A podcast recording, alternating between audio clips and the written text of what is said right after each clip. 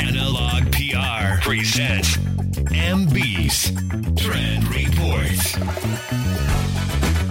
皆さんこんばんは MB ですこの MB のトレンドレポートは僕の専門領域であるファッションやビジネスだけではなくニュースやカルチャーエンターテインメントなどその時注目のトレンドをゲストとともにトークしますこんばんは、馬場ももこです。今週もあなたのビジネスマインドを刺激するトークをお届けします。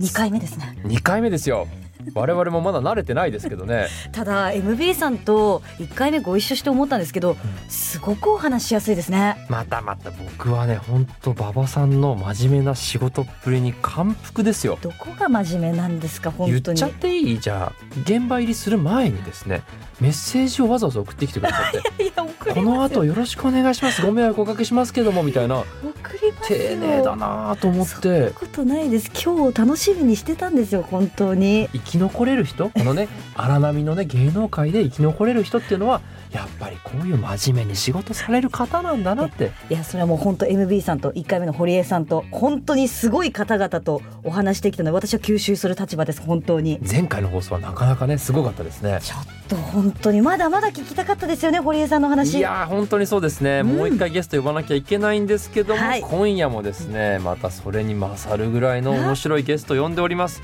今夜はファッションが好きな経営者の方が登場ということで、はいまあ、僕も専門領域なんで楽しみにしてます、ねえ MB さん楽しみですね。そうなんですよはい。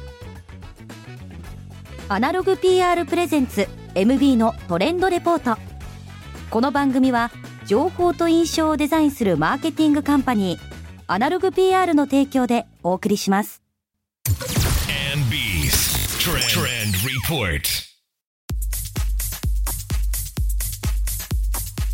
週末の夜に最新のトレンドをインストールするプログラム MB のトレンドレポート今夜のゲストはこの方ですこんばんは。株式会社マンズビルの富永健一と申します。いらっしゃいませよろしくお願いします。ますさあ改めて紹介させていただきます。今夜のゲスト富永健一さんは優れた人材が欲しいという企業と新しい職場でスキルアップしたいという求職者の間に立って企業と求職者の両方をサポートする会社株式会社ワンズビルの代表取締役です。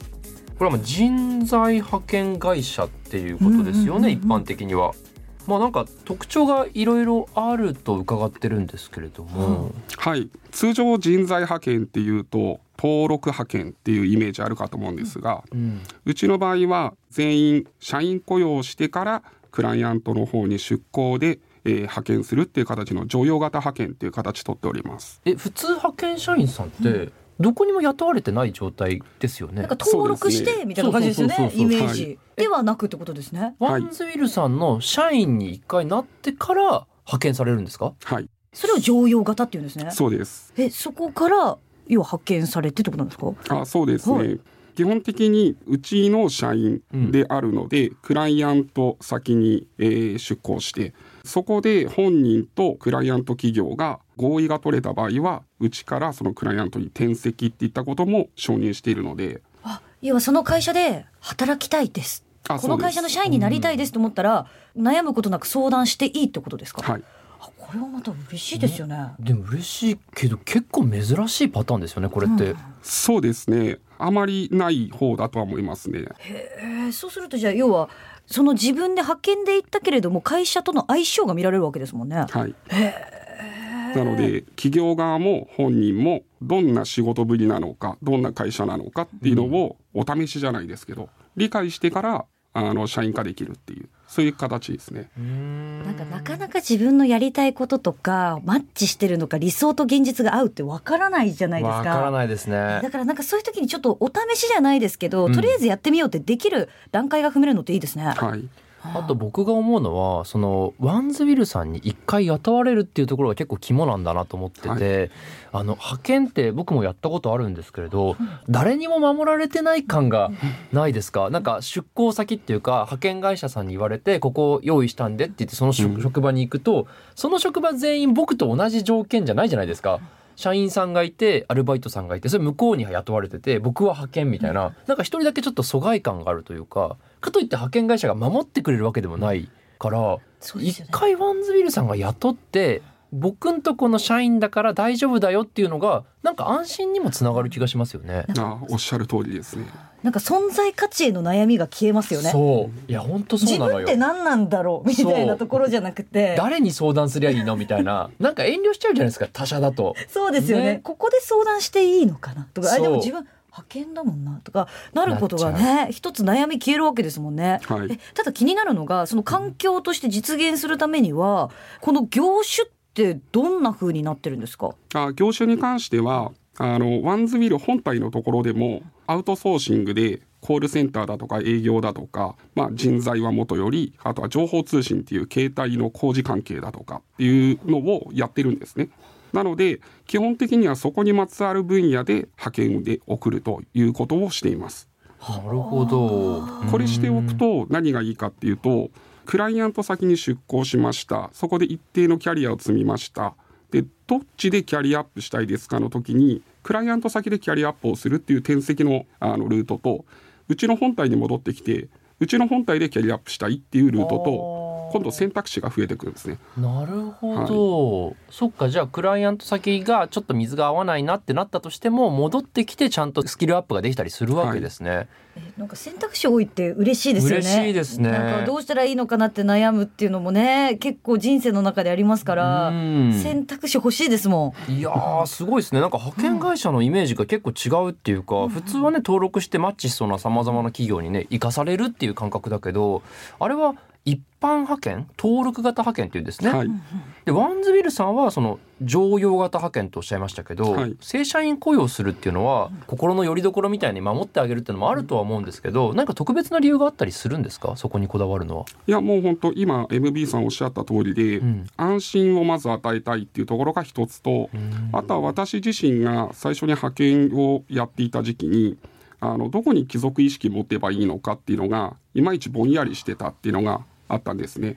で登録派遣ってなった時に派遣会社に帰属するのかクライアント先に帰属するのかなんかどっちかっていうのが分からなかったっていうそこがきっかけでしたねあの自身も派遣で働いてたんですね。働いてましただからこそ気持ちを汲み取れるっていう部分あるわけですもんね。そうですよね。うんそうするとあのこのワンズベルさんのモットーが従業員よしクライアントよし誇りよしっていうふうになってますね。はい。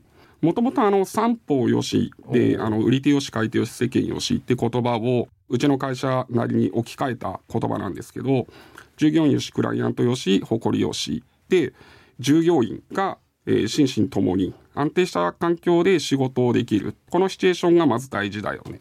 それがあった上で、えーサービス提供のクオリティ上げていきましょう。でそれが回り回ってクライアントからの承認だとかあのお褒めの言葉だとかっていうところに返ってくるっていうこのサイクルがきれいに回せていくとあの会社自身も成長していけるよねっていうそういう考え方ですね。こ当にそうですよね。なんかやっぱり辛いことがあった時に僕販売員として長いことやってたんですけど辛いことがあってもうなんかお金も貯金もなくて食べるものもちょっと少なくてみたいな時代があったんですよ、はい。そういう時に笑顔でいらっしゃいませって言いにくいんですよね。ああもうもうもうこう気持ちと裏腹気持ちがのそうそうそうそう。本当になんで笑顔でいるこの時間がみたいな。そうですよね。いやだからね自分の心身が精神が安定してないとやっぱりいい仕事できないですからね。なんか年々思いませんか？すごい精神状態って大事なんだろうなっていうのを。超大事。雇用形態としてさだって派遣ってちょっとねなんかこうふわふわしてて自分がなんかね不安感じるところじゃないですなかこれこのまま仕事ずっとできんのかなとかも思うだろうしそれをね三方よしっていう感覚で一旦雇ってこちらでちゃんと面倒見ますよってやってくれるのはすごくいいですよなんね。か富永さんが社長であって自身がその経験をしてるからこそなんかそのもとで働けるのも嬉しくないですか？確かにそうですね。ん。ところで富永社長は茨城県のご出身でアパレル関係の専門学校で店舗の経営について学んでたそうなんですけど、ちょっと異色の経歴ですけどアパレルの専門学校でほえ？店舗の経営学んでワンズビルを起業してんの？ちょっと待ってなんか全然なんかギャップ生まれてきません？いきなり。え？ー、どういうどそうなんですか？ういうことなんですか？これは。そうですね。ちょっとあの学生時代にハメ外しすぎましてあの留年しちゃったんですよえね。あそうなんですか？もう仲間ですね僕も3年留年してますからね3年留年？そうなんですよお追い越してきてるじゃないですか。えおいえ越してきて富永さんは何年留年なんですか？ああの1年あよかったよかったよかったよかったよかったでその留年して本来同級生だった人たちが、まあ、先に僕よりもあの社会に出てで地方組がみんな1年経たずで実家に帰ってったんですよ。ああそういうこと？え一回東京に出てってことですか？そうです。あそういうことか。で東京の専門学校出てでその後に地方出身組がみんな帰っちゃったんですね。あら。生活ができないってな言って。るほど。で、まあ、東京だとか千葉埼玉神奈川の通勤圏内が実家の人たちが生き残ったっていうのが一つあったんですよ。で私茨城出身なので多分このまんまそっち入っても終わるなと思ったんで、うん。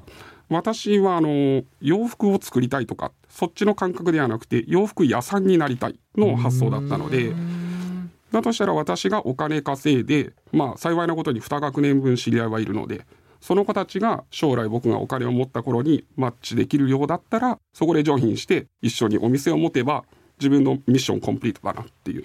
なるほど。ちょっとピンチをチャンスに変えてるじゃないですか。すごい作詞ですね。留年したから二学年知り合いで。そこから得るってすごいですよね。そんな普通ポジティブに考えないですよ。すごい。僕3年留年した時に小学校を超えたなと思いましたもん。大学4年通うしプラス3年だから7年通ってるんですよ。小学校6年じゃないですか。すげえなと思って。7年生までしてたんですね。どんだけ大学好きなんだと思って。すごいですね。それをポジティブに転換できるのすごいですね。はああでそこから要は自分で要は働こうとかあそうです。それで営業の仕事に就いて。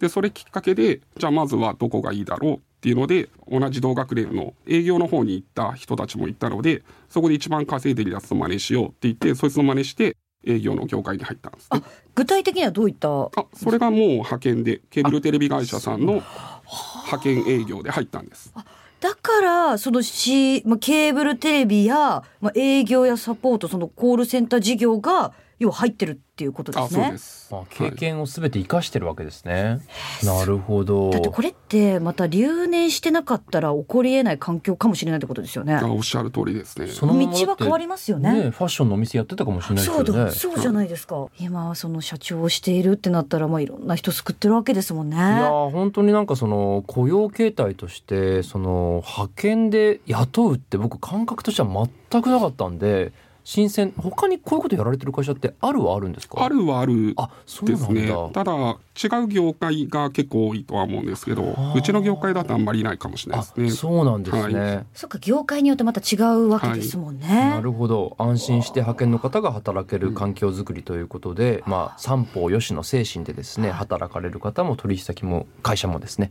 え幸せになるようにとお話を伺ってまいりました。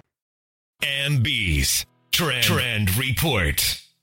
ちなみに人材サービスの会社というと誰もが知っている超大手から小さいところまで、まあ、とにかくプレイヤーが多い市場っていう感覚が僕はあるんですけれどもその中でワンズウィルさんってどうやって成長させていこうと考えてらっしゃるんですか？はい、うちに関してはある程度ニッチな業界に絞って特化していったっていうところとあとはあの実際に大手の見積もりを見て異常に高いなっていうのがあの所感だったんですよね。まあ、あのそれってそのまんま人件費にも当たるんで高い安いであんまり判断しない方がいいなっていうところではあるんですけれども、にしても相場よりもだいぶ高めで設定している強気な企業さん結構多いなっていうところがあったので見合いのところだけ適正化していければあの十分勝てるなっていうところを感じましたね。まあ商売の基本っちゃ基本ですよね、質を落とさず価格を下げてっていうところで戦っていくと、しっかり統計を見てということですね。ちなみにこの富永社長の将来的な目標が気になります。どんなものがありますか？はい、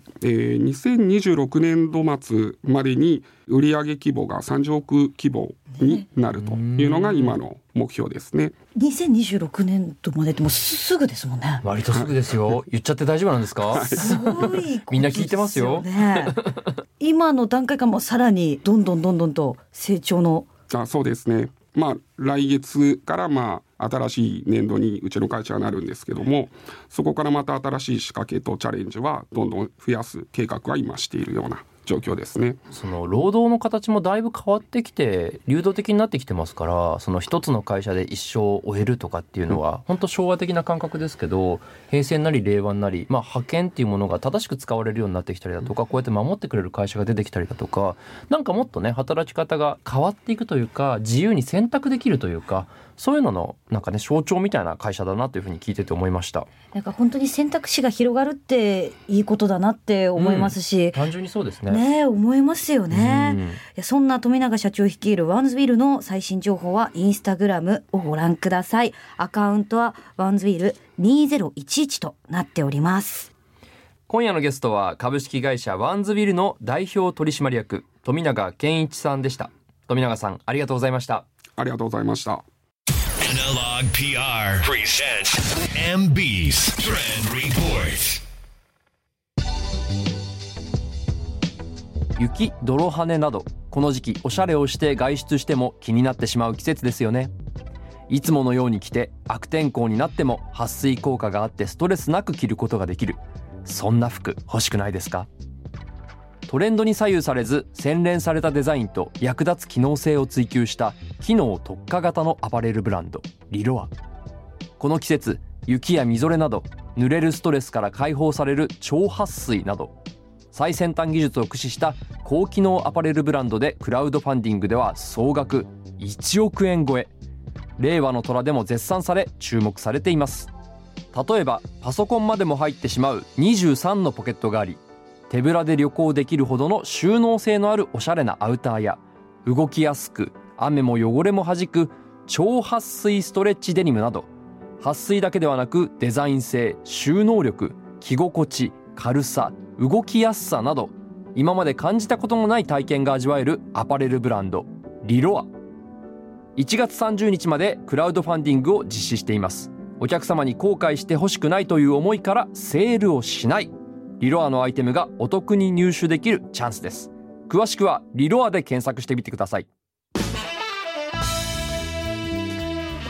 ということでお届けしてまいりました。MB のトレンドレポート。馬場さんいかがでした、やっぱり富永社長がピンチをチャンスに変えている、うん。なんかその部分のお話を聞いたらなんかいつもピンチに陥ったら慌てるわけじゃないですか。そうですね。なんかそここそ冷静になってまたそこからのこの成功の道ですとか、やりたいことをさらに感覚研ぎ澄ましたらいいんだなっていうふうに思いました。ほらあの僕らはネガティブなことをネガティブなままじゃないですか。